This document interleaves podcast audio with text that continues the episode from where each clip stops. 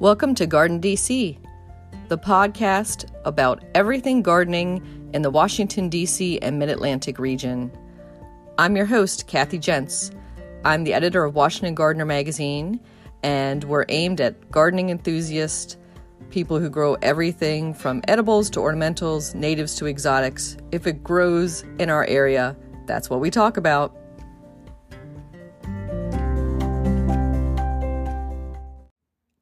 Welcome to episode 132. In this episode of Garden DC, the podcast about mid Atlantic gardening, we talk with Annie Martin of Mountain Moss, all about gardening with moss. The plant profile is on Orange Cosmos, and we share what's going on in the garden as well as some upcoming local gardening events in the What's New segment. We close out with Kim Roman of Square Foot Gardening for You, who shares the last word on culinary herbs. This episode of Garden DC, we're joined by Mossin' Annie, also known as Annie Martin. Welcome, Annie. Hey, Kathy. How are you doing today? Great. How about you? It's a fantastic Carolina blue sky day here in the mountains of North Carolina. Well, it's winter time, but those skies have been really sharp blue lately. Mm-hmm. Really pretty. And so, our overall topic for today's podcast is all about moss and moss gardening and growing moss and sourcing moss. But first, on the Garden DC podcast, we always like to ask Were you born with chlorophyll in your veins and a green thumb? well, the good thing about mossing is that you don't have to have a green thumb. Nobody. You just have, I guess you have a green heart, though, in a sense. Um, I, as a young child, I appreciated mosses in particular. But no, as for growing other things, I, I don't think I could say I'm near as successful as I am in in the, the aspects of creating, designing, installing moss landscapes. And I truly believe that I was born to be a moss artist in the landscape. So, in that sense, I was born with it. I just didn't realize it, and I certainly didn't have a green thumb. Hmm. Well, I love that phrase green heart. That's something I'm going to have to add to my vocabulary because being born with a green heart sounds even better. Well, that's the first time I've ever thought of that. It just popped right in. and that I could interpret that to mean an affinity for all things green. Most definitely. And a healthy world. Hmm You are originally from the Carolinas, or where did you grow up? I was born and raised in Asheville, North Carolina. And although I did a couple of stints in other locations, Charlotte, North Carolina, and then Atlanta, Georgia, I came back to the mountains about 25 years ago and I live just south of Asheville in Brevard, North Carolina. So, Hmm. yes, I am still in my home place. These mountains are dear to my heart and they offer all types of mossing opportunities. And I was originally driven by the economic development that I have watched occur my entire lifetime, which means lots of people moving to the mountains or building retirement homes here and big highways and despite the fact that we ha- are lucky to have many protected forests i have seen much land destroyed and many mosses killed I hear about so many people who are moving down to the Carolinas for either retirement or for jobs or um, just joining family down there. So, definitely a, a big developing area. Well, it's the best place to be. You know, some of us were lucky enough to be born here, and some other people are smart enough to move here. Since you mentioned the the moss in the city, and we'll come back to that and how that's disappearing in in many spaces, I did want to ask if you have um, training in horticulture or how you got into horticulture to begin with. Well, Kathy, I have to admit, I'm just a mosser. I just Hmm. enjoy mosses. I wanted to learn more about mosses myself, and so I started pursuing it on my own. I do not have a degree in botany nor bryology, which is the study of bryophytes, which are, is the scientific term for mosses. Uh, my master's degree is in media production. And so my background prior to the last 12, 15 years was in producing live media events and providing eh, media resources on university campus. That should have given you some communication background for I know that you do speaking on mosses and lots of education and you literally wrote the book. I did. I wrote the book on moss gardening and it's still a fascination to me and I appreciate the opportunity to share the knowledge that I had up to that point. I, I've gained some more since then and I never got to say everything I wanted to in the first place. So um, in terms of learning, I consider it an ongoing process. And so I reach out to, uh, in particular, the scientists in the International Association of Bryology and the American affiliate, which is the American Lichenological and Bryological Society. And those are the scientists, the professors that study mosses every day.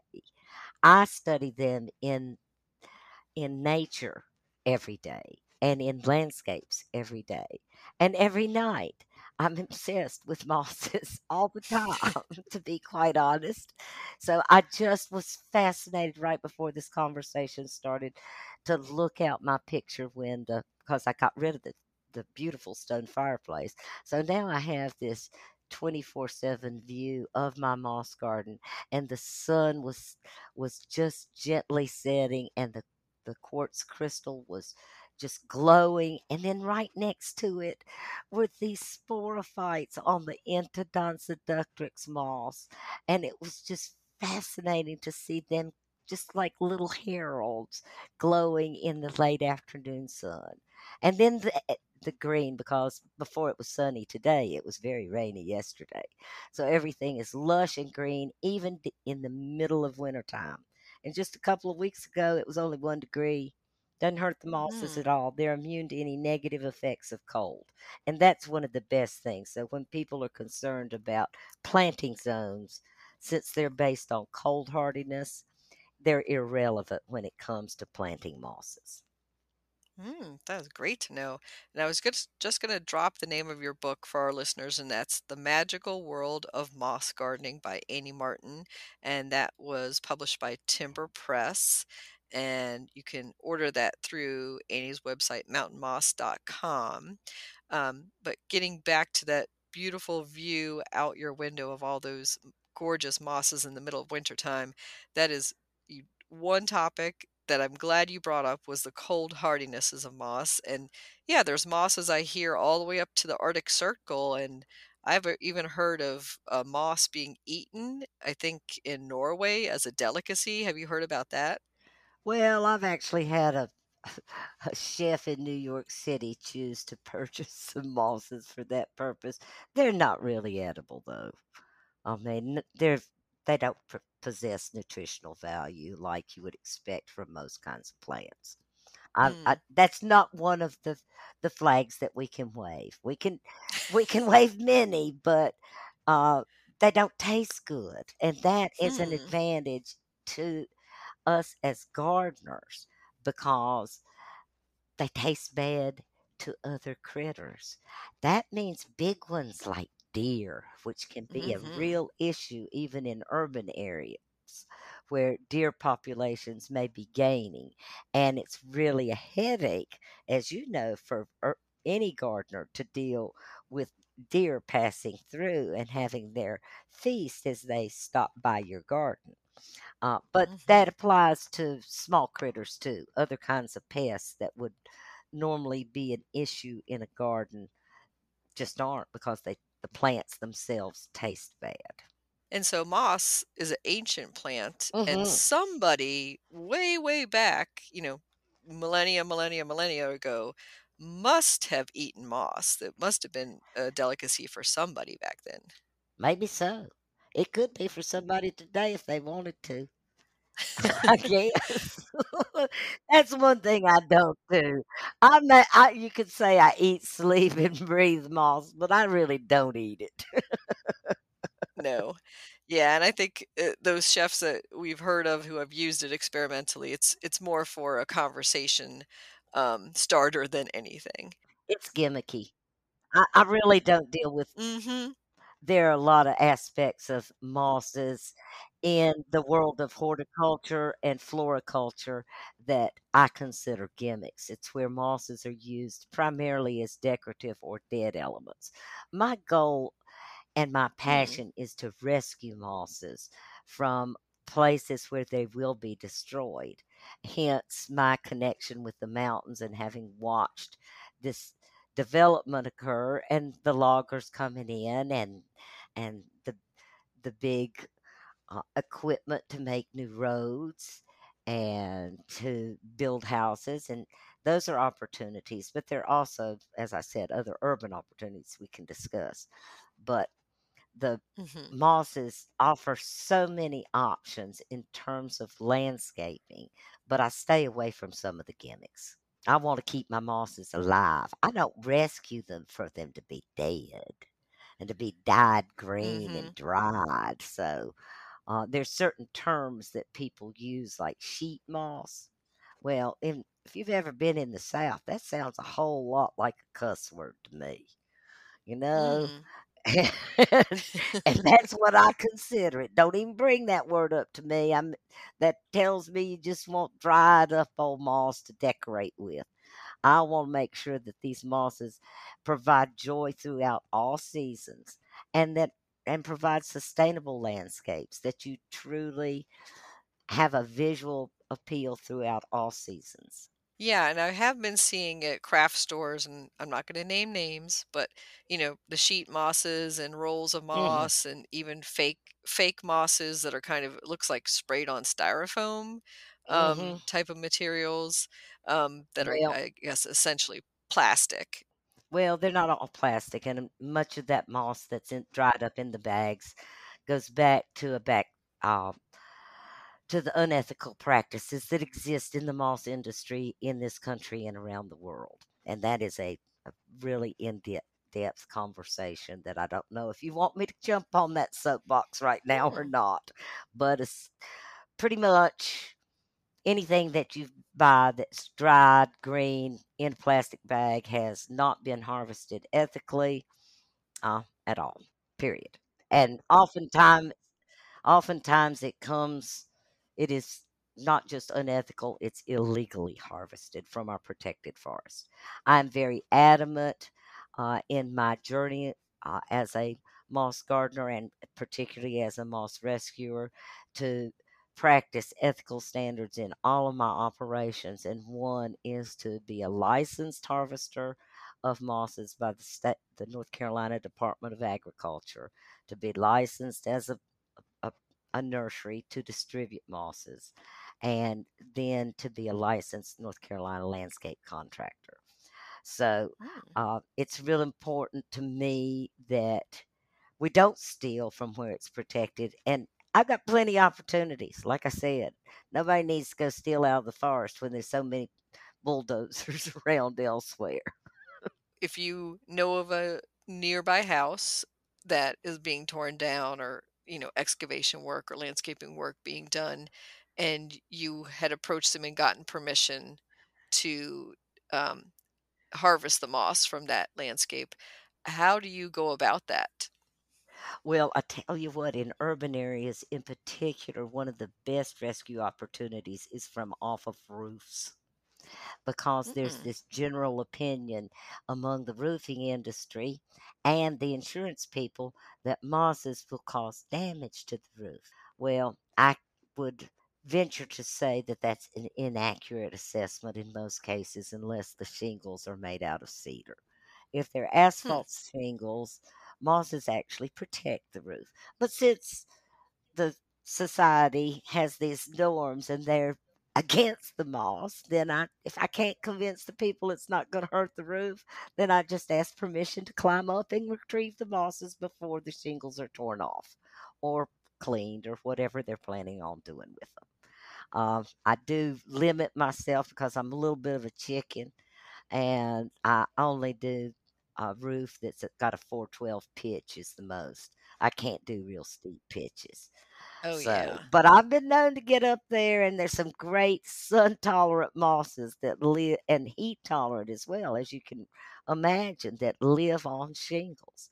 Now, when I am retrieving them, when I mentioned that I would disagree with the popular opinion that mosses are damaging because when I remove colonies of mosses from the shingles, they're almost pristinely new underneath the moss colony and the other shingles are degraded and falling apart. Mosses just have rhizoids too. The only purpose is, to connect them to something they're growing to.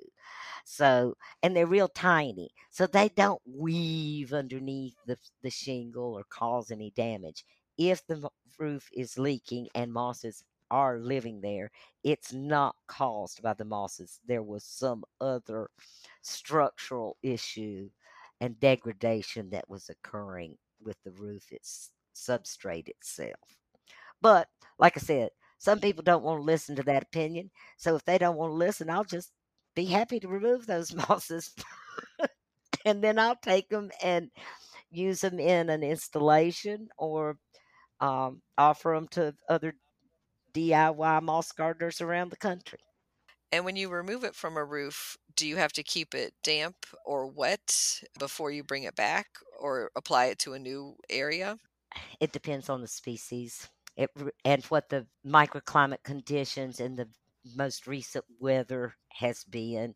There are times like with Entodon where it's and even Hedwigia, which are two common roof moss species, where it's actually easier to remove it when it's ever so slightly dry versus wet. It may fall apart when it's wet. Then ceratodon, which is an upright grower, those are two sideways growers. And ceratodon and bryum uh, often are on asphalt roofs as well. They're little upright growers. By the way, they're the ones that live in the cracks of the city. I bet you if you walk down the streets of DC, you'd be able to see either one of those species within just a few feet of stepping out of the Mm-hmm. building. They're amazing. And when you mentioned that mosses, some of them can live um, in other parts of the world, that's not just a generalized statement. That can be specific to certain species. And ceratodon can be found in the, the sidewalks of any major city in the world. You could go to Paris, you could go to Kyoto. You could travel on an expedition to Antarctica and even find ceratodon. So it's amazing to me that they live on in urban areas on roofs where the the heat can be quite intense in the summer in many places. And of course they've got this drainage that's occurring on most roofs and they're they're hardy little plants. It's amazing. Mm-hmm. And even on the largest green roof in the country is at uh, one of the major uh, automobile manufacturing plants. And they have had mosses self introduce into their sedum plantings that they had.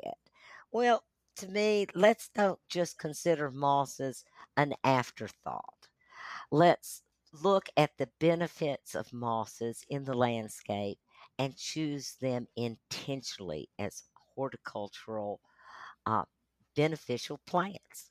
And they Mm. they do benefit us in many other ways that we hadn't even discussed about the benefits.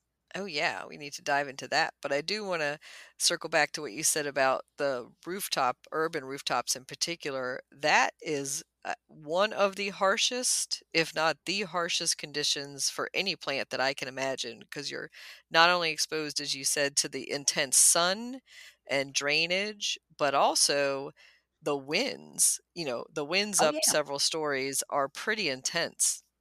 And those little tiny rhizoids have the ability to hold tight and not blow away and not wash away and hold up to, to the impact of heavy snow and of hail.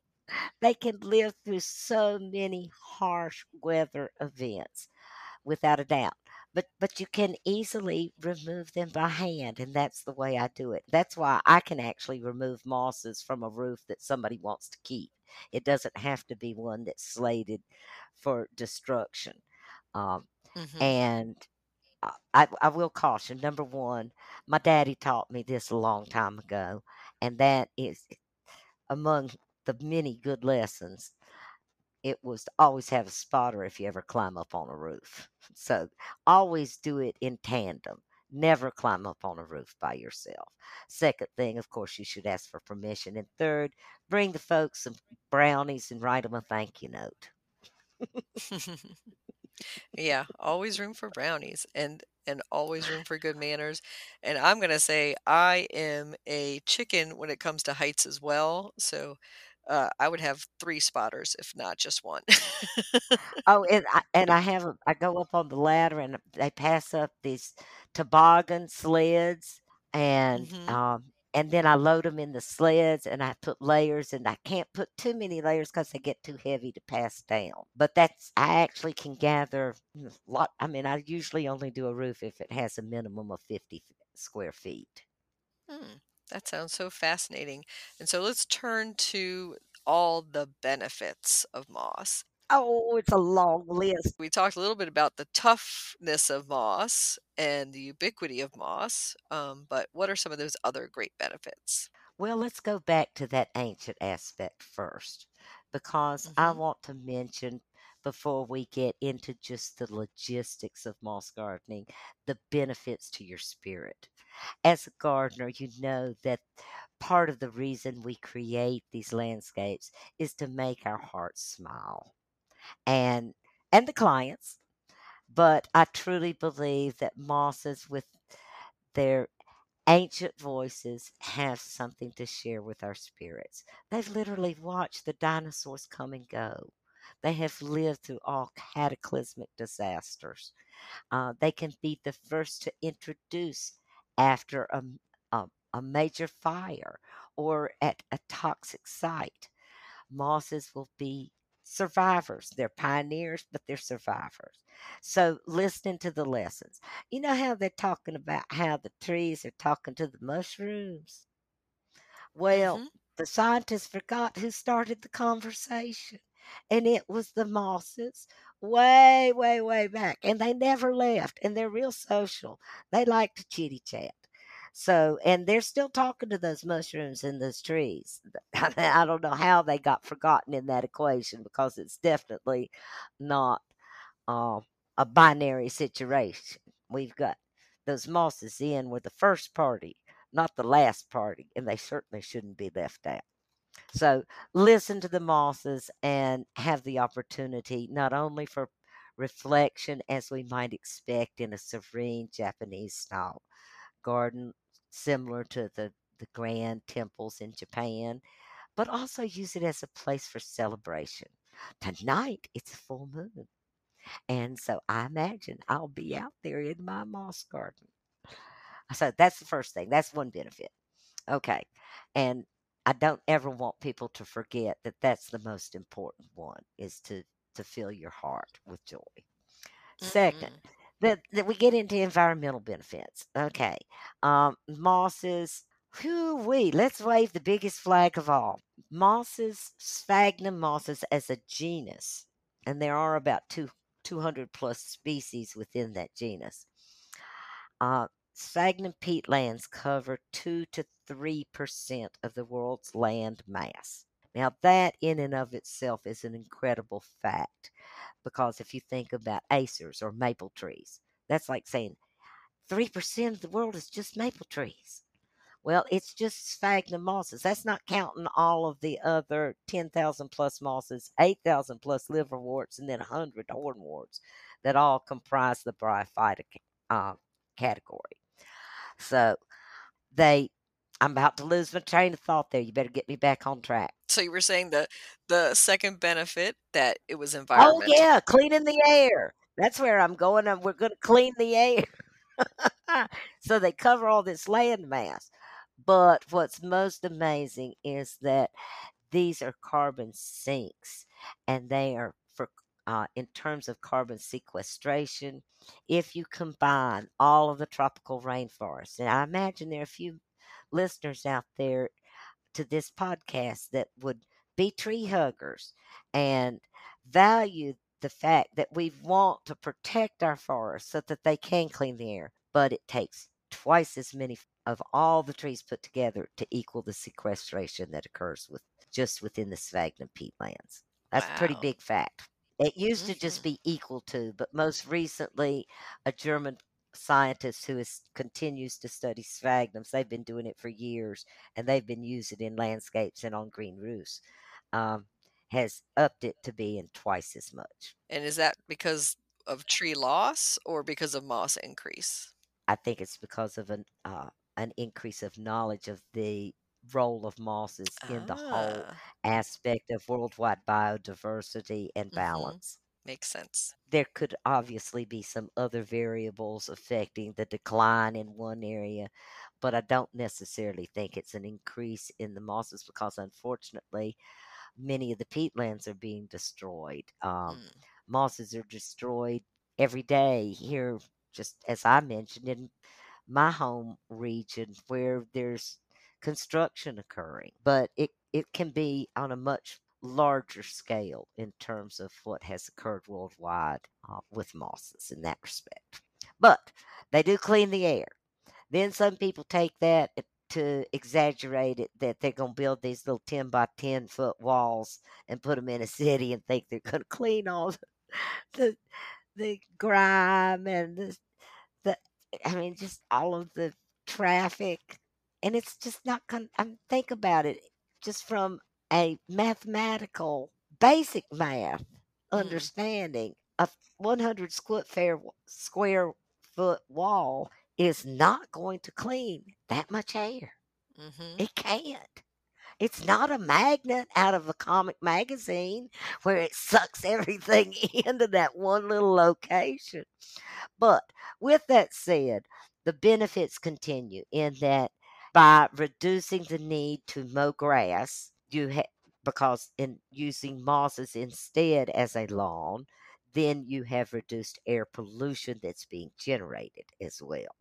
So let's look at that. Then, in terms of groundwater contamination, if you don't need to use chemical fertilizers, which there's no benefit to mosses, most cases, or at least there's not any documented facts at this point. There's suppositions, but nothing that can be really proven by species. And you certainly cannot make generalizations to the entire 10,000 plus moss species.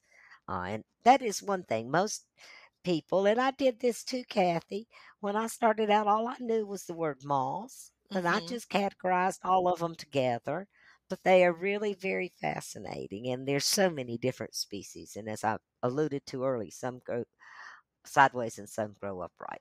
Okay, another benefit. Well, the fact that you can enjoy them in the wintertime. We've already mentioned that as well.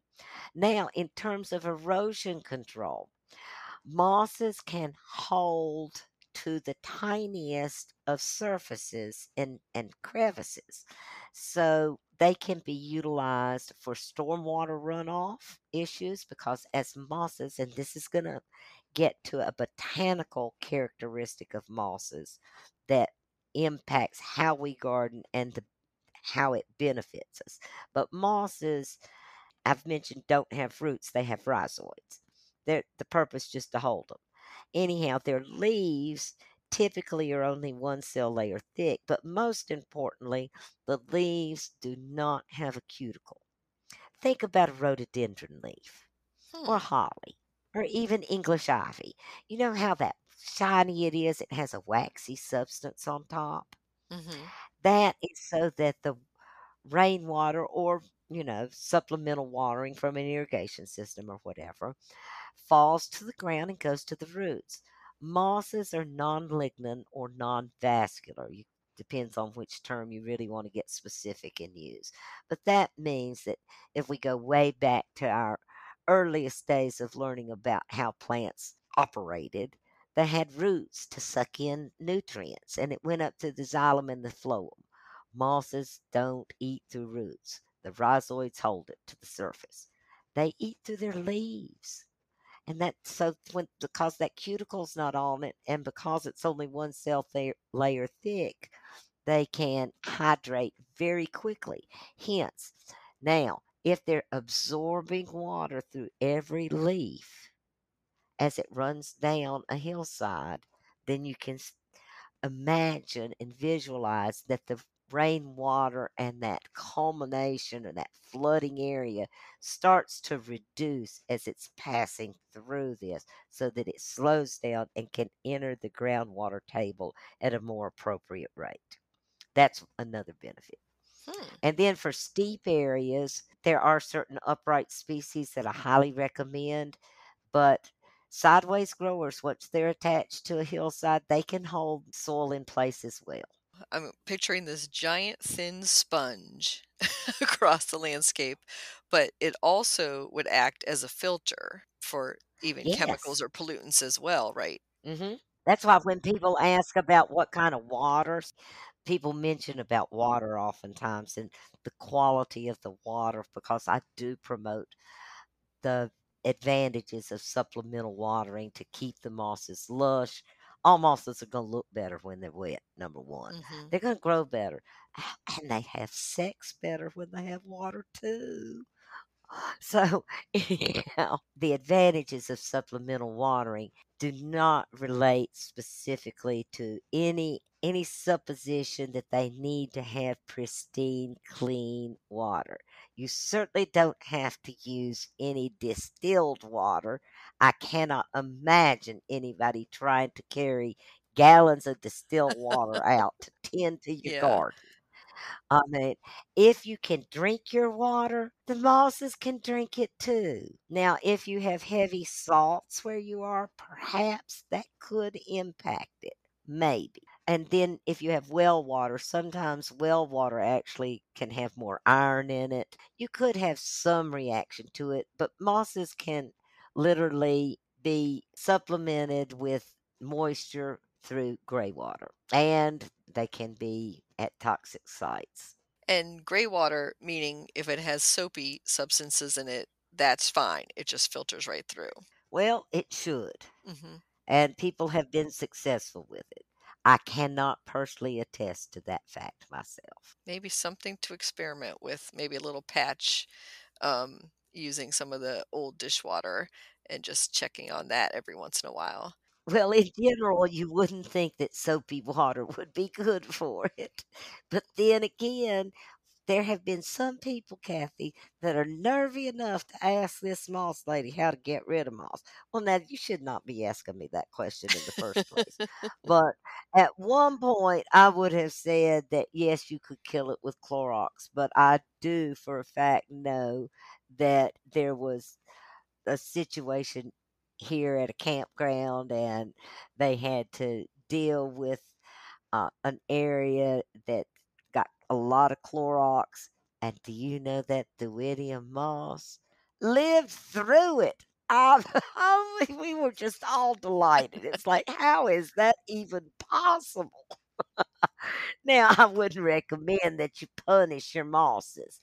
Now, I've even thought about not just selling mosses, but having them up for adoption so that people would really take good care of them. Oh, I care about all. I mean, I'm rescuing them myself personally.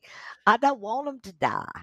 Mm-hmm. I want them mm-hmm. to all be happy campers. Well, speaking of adoption and naming, I was looking at some of the varieties of moss available on your site, and the head Hedwigii ciliata that caught my eye. Okay, well, it has an interesting backstory. That's Hedwigia ciliata, and the name comes from Johann Hedwig.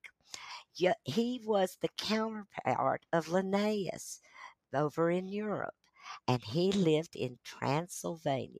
Well, guess where I live? I live in Transylvania too, Transylvania County, North Carolina. he was in the one over in Romania. Anyhow, like Linnaeus, he was a good artist, and they were scientists, and they were at the advent of the microscope. And it was Hedwig who first came up with the nomenclature similar to Linnaeus's for bryophytes. Linnaeus tried, and he got a few right, but he got a couple of them kind of wrong once they were really studied properly.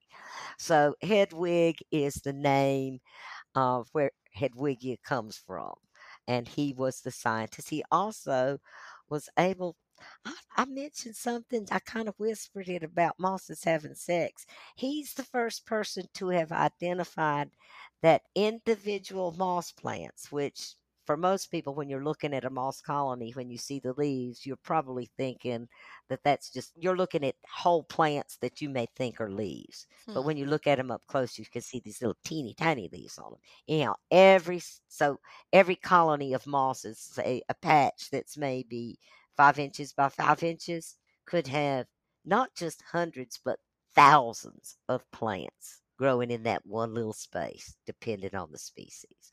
And every one individual plant has male and female parts.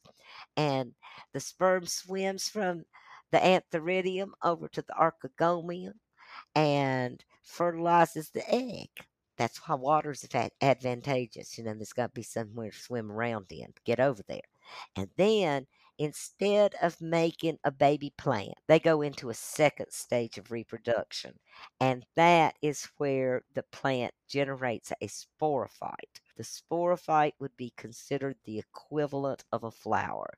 And inside the spore capsule, spores develop and mature, and then they are dispersed. And when they are, they fly out like seeds. I mean, they're microscopic in size, so they can attach to the little tiny crevice in a wall, even.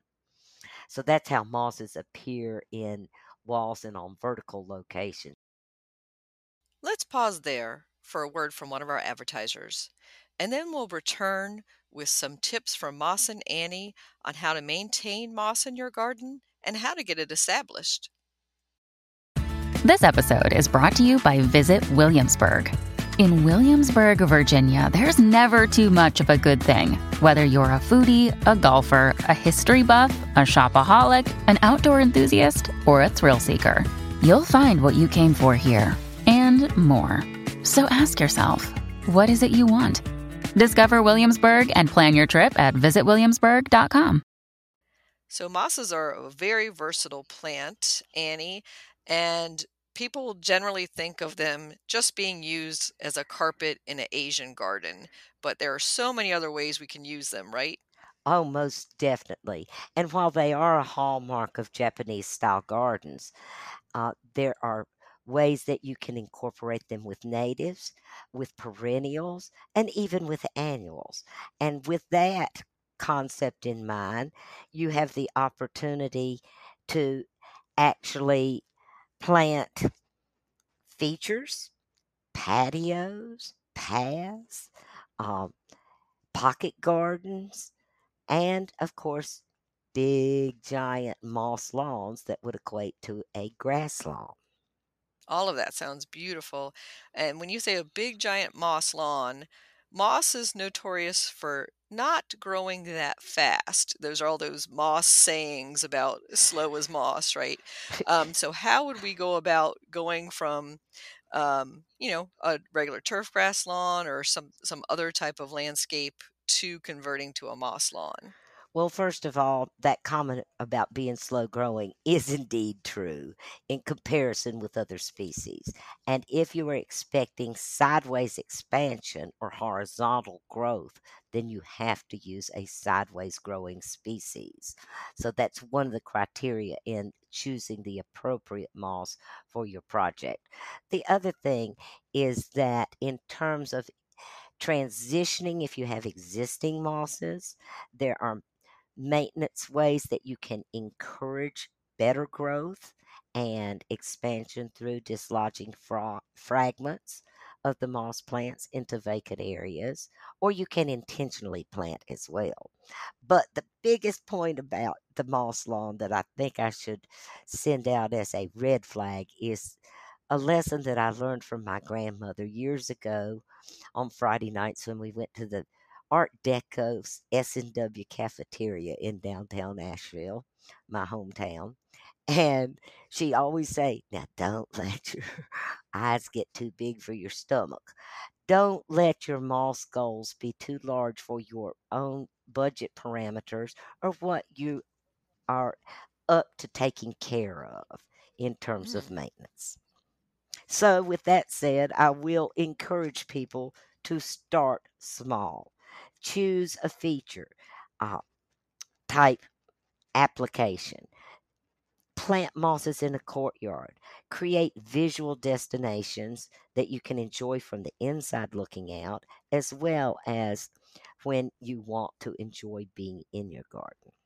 And so, for choosing the type of mosses in different settings, do you have any advice for that?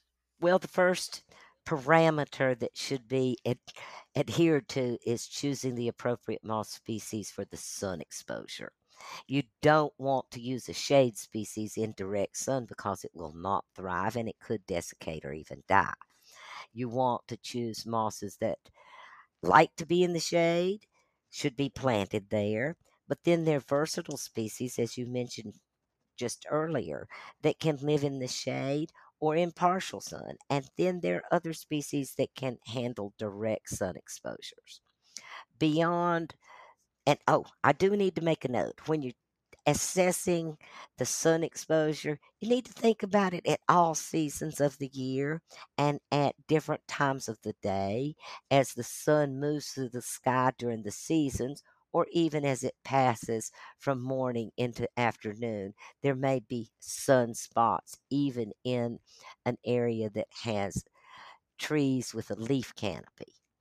But the leaves don't stay on the trees but about six months. And you got another six months usually of leafless, barren trees. And that is when you are having direct sun. Of course, in the winter, the sun's lower in the Mhm. sky. You take that into consideration. But the sun exposure is the most critical factor. The second one would be to choose species that like that particular microclimate. If it's a soggy area where uh, stormwater remediation is desired, you want to choose species that will enjoy having wetter conditions on a more consistent basis. So I would recommend Aulacomnium or even a sphagnum, sphagnum species, perhaps. Climacium is ideal for that type of application. But you can then, beyond what the substrate is, some of them really like to live on rocks, and you might want to start adorning your boulders or create a skirt around a boulder or even around a tree. And when I call a skirt, that means putting a hole like one to two feet in a circle around the entire tree or boulder. Now, that's two primary factors the microclimate and then the sun exposure. And then you can start choosing based on the the type of texture and the creative artistic applications of mosses because the you have mound species that offer a variety of textures and shades of green as well as sideways growing mosses which could be referred to as carpets. So the mounds grow upright and the carpets grow horizontally. But you can combine both of them in your garden design. Just only expect the sideways grower to produce the sideways results you might expect. Now, is there anything else that might be of concern if you have a specific functional need that the mosses are going to help address in terms of stormwater mitigation or erosion control, then you would choose ones that would be good for that. I mentioned some that would be good in soggy areas, but if you have a hillside, polytrichum, which is an upright grower, is ideal. So, when you're adding moss to your landscape, is there a best time of year to do that? Well, mosses are so versatile and they are hardy to cold temperatures. So actually they thrive in the winter and it's an ideal to plant time to plant them in on the coldest of days. Even if the ground is frozen, you just have to thaw your mosses out. Of course, you can plant in traditional seasons of spring and summer and even fall. You just have to consider um, the conditions and In the summer, it's going to be hotter. You want to make sure you're definitely providing that supplemental watering. So, anytime is a good time to plant mosses. Uh, there are some different methods that you can use, and I have encouraged the listeners to start small and to definitely give themselves a present by creating a focal feature that they can enjoy. And that's by planting all of the mosses solid together. So if you're using upright colonies, you literally just plop them down next to each other, nestle them up together. With sideways growers, such as hypnum or thuidium or heliconium, Andersonia, you want to interleaf the edges of the colonies so that they are connected. And then afterwards, you um, do want to walk on them, water and walk on them. That's part of my three W's water, walk, and weed, which we'll get to in just a minute. But definitely, you want to water it in good and then walk on it. There are other intermediary methods. If you don't have the budget to plant solid from the get go, you might choose to use what I refer to as the cookie sheet method. And that's where you use hand sized colonies or whatever size you wish and space them apart from each other like you would on a cookie sheet. And then those, if you're using sideways growers, mind you, then they will start to connect and grow towards each other. You can speed that process up by adding in fragments of moss plants in between the colonies. And if you're wondering how long would it take to grow in if you started using that method, I can testify that one of my star students has been able to successfully introduce hypnum and thuidium colonies which are pleurocarps, sideways growers, and using what he referred to as pancakes, within one year it was solid. Now, mind you, it was in an ideal environmental location. He did maintain the mosses and kept them clean and free of debris, and he made repairs to any critter damage. But with that said, you and you mentioned something about how slow they might be to grow in. And indeed, a year's a long time, particularly if you're comparing it to other types of plants or ground covers. And then the final method is just to use fragments of the plants or what I refer to as frags because every portion of the plant is alive. And so you just distribute these fragments that you tear apart with your hands or that you cut with scissors. You don't have to use a blender because I anticipate that question coming. and you knew I'd have to ask about the buttermilk. yeah, you want to go ahead? All right. Well, mosses, the botanical fact is that they do have characteristics where they can grow from vegetative reproductive processes. And so they can grow from plant fragments if you put mosses in a blender, number one, you might want to choose the appropriate species for the target location. As I've mentioned, it's important to choose the species that will thrive in the sun exposure where you intend to plant it. All right, that's the first consideration. So, haphazard use of any moss is not a good idea. Second thing, who wants to ruin their good blender? At least go to the thrift store and buy yourself a cheap one. Third, who wants to go spend money on buttermilk or beer or yogurt or anything else when the reality is that all you need to do is distribute the fragments. Now, once you mix mix it all up in your blender and you spread it around, now Kathy, this is just a logistical um, issue from my point of view. How many blenders would it take to cover a very large area? I mean, and you just it's just an unnecessary need. Now, it is the most frequently asked question at every lecture, every interview, every time I meet someone, they want to ask me about it. Regretfully, most of them are kind of shy and embarrassed because they have not had success. Don't feel bad about it because, in all likelihood, that buttermilk's going to wash away and it's not going to stick like it needs to. Uh, the moss fragments with the tiny rhizoids will connect to the surface or the substrate that you intend. If you want it to grow on a little statue, your best bet is to place the statue or with sideways growers adjacent and they'll start creeping up onto that little bunny if you want it to or onto st francis whoever you want moss to be adorned and enhanced with mosses and if you want to you can stick a little hat on it and just hold it on with a rock little pebble or something till the rhizoids actually attach so there Mm. are ways to encourage moss growth based on the concept of moss fragmentation and the ability to grow in that method. But you don't need to waste a blender unless you just want to. I mean, you could do the experiment, but don't be disappointed if you're not successful. You can I you can use methods that are actually tried and true. And that's part of what I do in my moss mission is to make sure that people are aware of what is myth and what is fact and what methods actually worked. Everything I recommend hadn't just been theorized, it's not just an idea of what might work. It's what truly works and it can exist for years to come.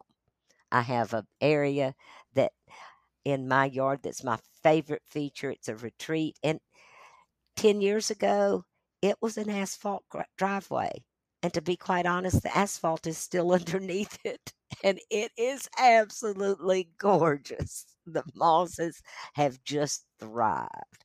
So you have lots of opportunities to plant mosses and to enjoy them and different planting methods to use. But most of all, make sure you plant something that's solid and beautiful that gives you that immediate gratification. That is awesome, Annie. And I love that story about your asphalt driveway. Who needs that? We need more moss, right? Exactly. Let's talk about maintenance.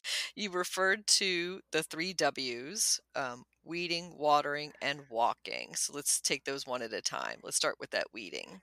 Well, weeding is the last step uh, in the sense of the three W's. And unfortunately, there are lots of weeds that will grow in mosses. The purpose of mosses in nature's life cycle in the forest is to nurture seedlings.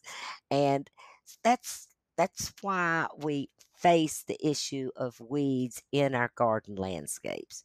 Some people say they don't ever get a weed, and I I just can't imagine it.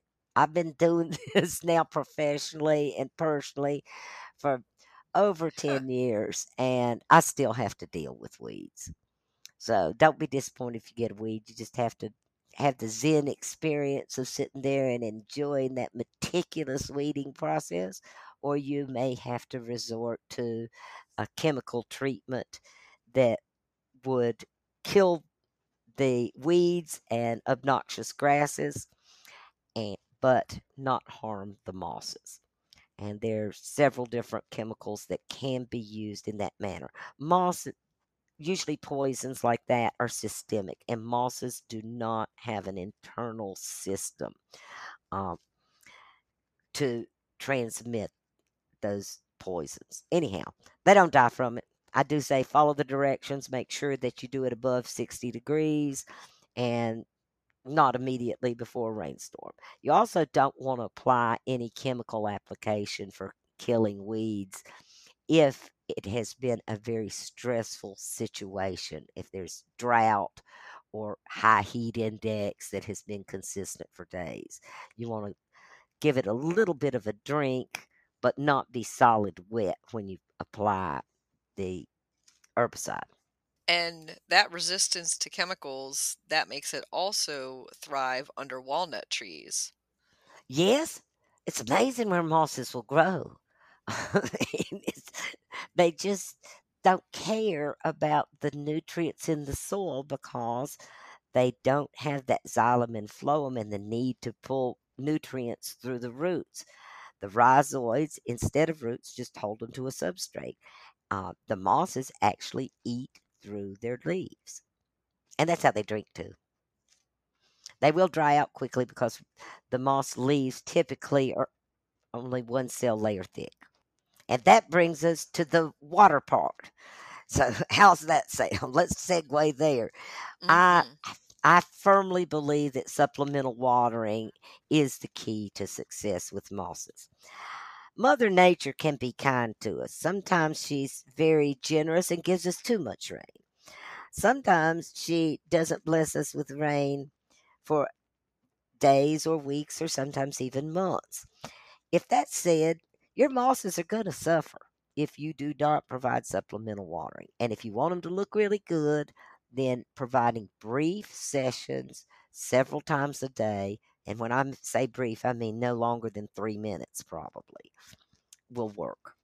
And keep your mosses healthy and happy. So that's the second W. And then the other W is walk.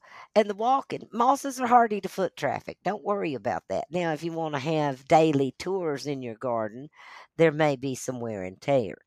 Uh, and I would encourage you to just use fragments along a gravel path to soften the harshness of the hardscape itself with a little bit of green pleasures of mosses. But you do want to walk on the mosses, sit on them if it's on a steep hill. If you're a landscaper, you can use a tamper. And I've been known to, and this sounds mean, Kathy, but I've used a hammer when I'm planting in the cracks between stones sometimes. And at that point, I use, I have, I oversaturate the moss colonies and then hammer them into place so that those little rhizoids and whatever soils there will just go into the grooves of the existing soil or the leveling agent, such as uh, granite dust or even concrete. I love picturing you hammering away in the garden, Annie. you should have heard me singing. I, I I was singing, if I had hammer, I'd hammer in the morning. I'd hammer my mosses all over this world. and I mean, I was going to town that particular day when I was singing that song and hammering away at the Ceratodon and the Entodon. Uh, there were winds that were steady at 40 miles an hour with gusts up to 60 miles an hour, and I could hear them coming from across from the other ridge across the valley to the mountain that I was on. I mean, it was roaring and it was freezing cold. It was so bitter cold. And the mosses didn't mind, but I certainly minded how cold it was that day. And those mosses actually were pa- planted in 2012. 10 years later, well, we're moving on 10 and a half years later. They're looking mighty fine still. Any maintenance or other points we haven't covered yet? The most important maintenance beyond the water, the supplemental watering, would be to keep uh, the debris off of the mosses. And right before you plant, you want to clean the debris off of the ground too and slightly score it. You don't need to enrich the soil for hardly any moss species except for Climacium. And that is the only one where I recommend that you in, add some humus from the the forest or even mushroom compost or something of that nature that's a richer type soil. All the rest of them don't care, literally. Now, you may have to do some other maintenance besides water walking and weeding. You may have to face the issue of critter damage. This could be from uh, desired birds and other little nighttime critters in terms of being a friendly habitat. And of course, lots of critters do live in the mosses that are not harmful. But there can be visitors that come and dig around and root for grubs and tear your mosses up. If that's the case, luckily the disturbed mosses can easily be put back in place. You don't want to leave them for too long, um, laying, you know, in disarray. but they're not going to die overnight by any means. In fact, the ones that are dislodged, that are turned upside down, will just start growing from the other side. Yes, ma'am. Mosses are hardy and they are just amazing plants, no matter how you look at them. So, the other maintenance that you would need to do in terms of leaf uh, removal typically is raking but I only recommend raking if you are trying to expand an existing area and wanting to dislodge fragments into the vacant places where you want more mosses to grow. Otherwise, I recommend that you blow uh, and that you use a variable speed blower. But most importantly, do not use long, steady hard blows. Uh, you want to be erratic in your movements. You want to do a figure eight or up and down motions. And sometimes it's even better to blow the leaves when they're wet. And wet mosses tend not to blow away. If they do blow away, put them back in place or put them in your frag bag and use them later. So that's one thing. Uh, in terms of Critter deterrence. Let's talk about that for just a second. You can, if you have repeated visits by critters that are tearing up the mosses, uh, you might want to use a wildlife netting as a temporary measure. Sometimes it has to be used as a permanent measure in places where people can't attend to their mosses on a regular basis. Uh, you can also use um, sonic blasters to scare away critters, or even use um, lights, motion sensor lights can be used. Some people have tried using various um, hot red pepper, other types of deterrents that would taste bad, uh, perhaps. Uh, you can use window screens and I had one client that was so determined to keep the flock of crows away from her moss lawn that she had it in all types of metallic spinning objects, uh, such as pinwheels. I think that is some incredible advice, Annie, and thank you so much for sharing your moss wisdom and your moss passion. And how can our listeners get in touch with you? They can visit my website, mountainmoss.com. I provide a lot of information on the site. I also sell mosses for DIY projects and for professional landscapers around the country. I offer lectures and uh, Zoom meetings, whether they're in person or through the electronic method. I travel around the country and I do site consultations and phone consultations as well. So there are lots of ways that I offer my professional expertise to the public. And I wrote a book, The Magical World of Moss Gardening, and I truly hope that all of these listeners will embrace mosses as an intentional horticultural choice and experience the joy to their spirit that I have along my moss gardening journey. Thanks, Kathy. I really appreciate you giving me this opportunity to share my expertise and my passion, and I hope others join in the moss journey. Thank you, Annie.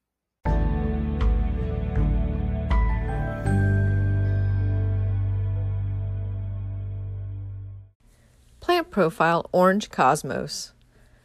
Orange Cosmos, Cosmos sulphureus, is a prolific annual flower in the mid Atlantic area that reseeds liberally. So once you have this plant, you will have it return each year in abundance.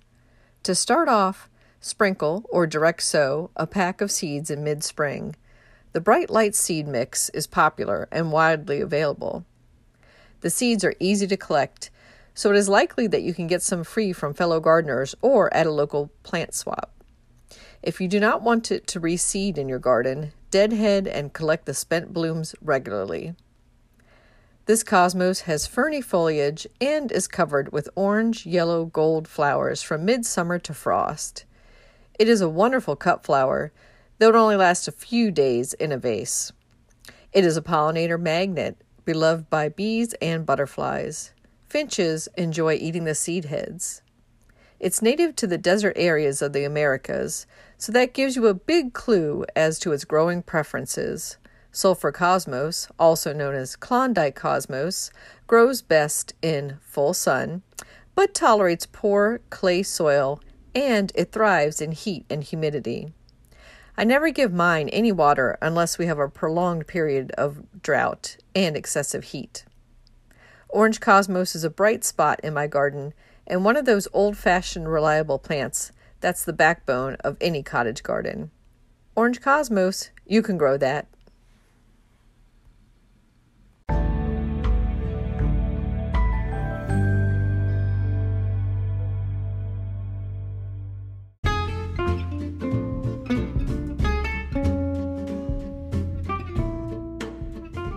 What's new in the garden this week?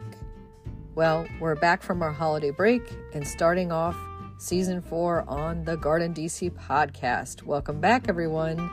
And over at the community garden plot, I visited after the deep freeze we had at the end of December to find that my broccoli and the kale had turned to mush, unfortunately. But things are looking great in the home garden, and I actually have some winter blooming plants from the winter jasmine to the Oregon grape, mahonia in bloom, and some heathers and a couple other scattered things. So that's cheering me up these days. In the local gardening world, some events we want to call your attention to include the Washington Gardener Garden Photo Contest. Our entries are open now and they end on January 21st. You can find out more about how to enter at washingtongardener.blogspot.com. And we also have our upcoming seed exchanges on Saturday, January 28th, 2023 uh, at Brookside Gardens from 12:30 to 4 p.m. on National Seed Swap Day. We are holding one of our seed exchanges and you can register for that at WGSeedX, that's EX 2023.brownpapertickets.com. And our second seed exchange is the following Saturday, February 4th, 2023 from 12:30 to 4 again, but this time at Green Spring Gardens in Alexandria, Virginia. Again, same registration link wgseedx2023.brownpapertickets.com and to select the February 4th date just toggle down to that. And you can also find out many more details and much more information about it at our website, washingtongardener.blogspot.com. Then don't forget about our upcoming Garden Book Club meeting, which is free and open to all, and that's on Thursday, February 9th, held at 6:30 p.m. Eastern Time via Zoom, and we are are discussing The Earth in Her Hands: 75 Extraordinary Women Working in the World of Plants by Jennifer Jewell. So you'll want to get your copy of that and then join us for that discussion online. And you can register at the Zoom link again at our website, washingtongardener.blogspot.com. And you can also find those details about the seed exchange, the photo contest, and the upcoming uh, Garden Book Club in our December and January issues of Washington Gardener magazine. Other local upcoming events that you might want to attend uh, this one is virtual and it is Sunday, January 15th, and this is hosted by the Potomac Rose Society. And the title is Spotted Lanternfly Educate, Identify, Eliminate.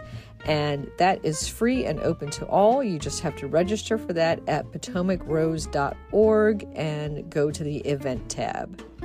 So, an in person event that is coming up is Winter Tree ID Walk at the University of Maryland campus in College Park. And that's at the Campus Arboretum, which is, of course, part of the greater campus. And that's taking place on Friday, January 20th at noon. Um, you don't need to be a Master Gardener to attend this event, but it is hosted by the Master Gardeners, and you can find out more information and had register at go.umd.edu slash tree ID. And then finally, the Silver Spring Garden Club is meeting at Brookside Gardens in person on Monday, January 23rd at 7:30 p.m. The talk that evening is on Learn to Grow and Use a Dozen Culinary Herbs, and the speaker is Peggy Riccio, And this meeting is open and free to all to attend. Uh, just come to Brookside Gardens Visitor Center Education Building and join the club in the art in the auditorium there. Happy gardening!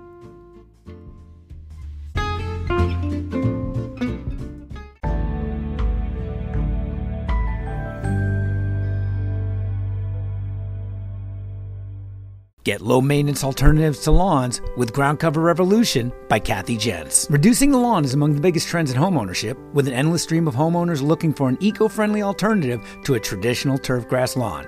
In the last few years alone, over 23 million American adults converted part of the lawn to a natural landscape, and now they're looking to do even more.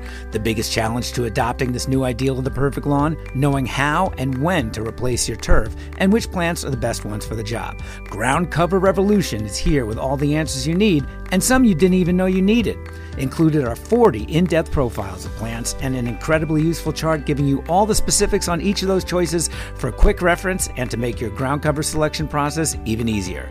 Whether you want to replace the entire lawn or just reduce the amount of land dedicated to turf, Ground Cover Revolution will help you usher in a new and improved idea what a beautiful lawn should be. Available February 7th, 2023, and you can pre order it now at Amazon.com or Bookshop.org.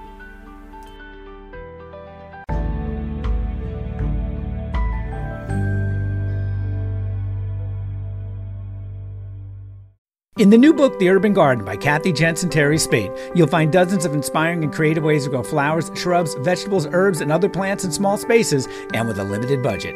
Whether you want to grow on a balcony, rooftop, front stoop, or a tiny urban patio, turn your growing dreams into reality and build a gorgeous and unique garden that showcases your personal style while still being functional and productive. With the ingenious ideas and resourceful tactics found here, you'll be maximizing yields and beauty from every square inch of your space while also making a lush outdoor living area you'll crave spending time in. Whether you're growing edible plants or beautiful flowers, the 101 amazing growing ideas found in the urban garden will turn your tiny urban yard into a treasure trove of green you'll be proud to share with family and friends. Buy your copy today at your local retail bookseller or order it online now at Amazon.com or Bookshop.org.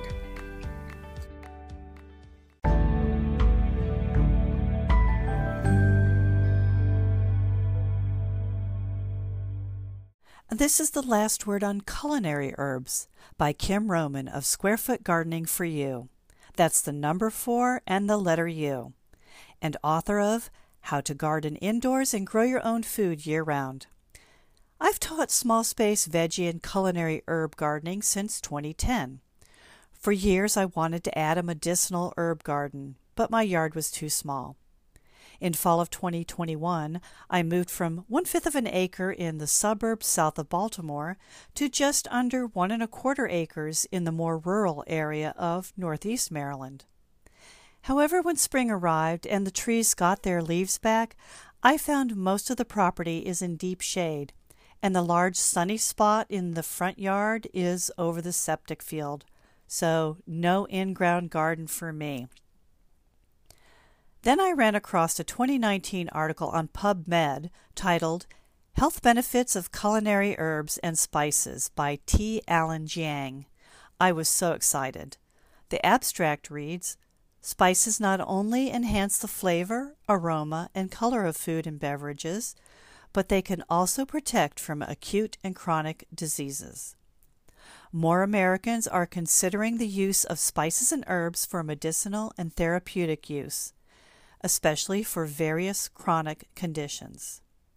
There is now ample evidence that spices and herbs possess antioxidant, anti inflammatory, anti tumorigenic, anti carcinogenic, and glucose and cholesterol lowering activities, as well as properties that affect cognition and mood.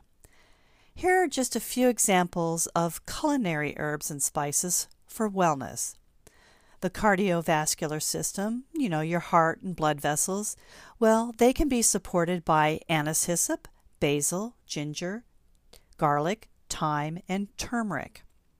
The nervous system, and that would be your brain, spinal cord, and nerves, gets a boost from basil, chamomile, holy basil, lemon balm, and sage. There's even exciting buzz about saffron helping prevent Alzheimer's. Of course, more study is needed. Supportive herbs for the skeletal system include chamomile, dandelion, lemongrass, moringa, parsley, and thyme. Is it any wonder I'm now working on an untitled book right now on culinary herbs and spices and how they help with overall wellness? Let's due out in spring 2024. Culinary herbs are usually very easy to grow and generally produce for a good amount of time during the season. Many are perennial and will come back for several years, so spice up your wellness routine by adding culinary herbs to your garden. Find me online at hashtag squarefoot or hashtag your indoor food garden.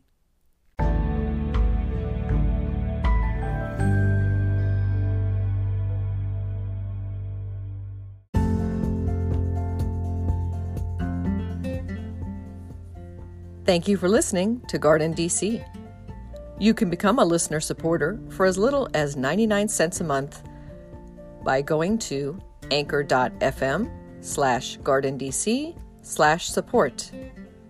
Another way to support this podcast is to subscribe to our monthly digital publication, Washington Gardener Magazine.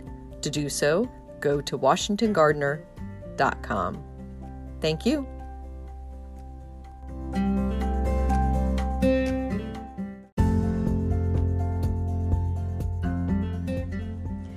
You can find Washington Gardener online at washingtongardener.com, on Twitter at WDC Gardener, on Instagram at WDC Gardener, and on Facebook.com at Washington Gardener Magazine.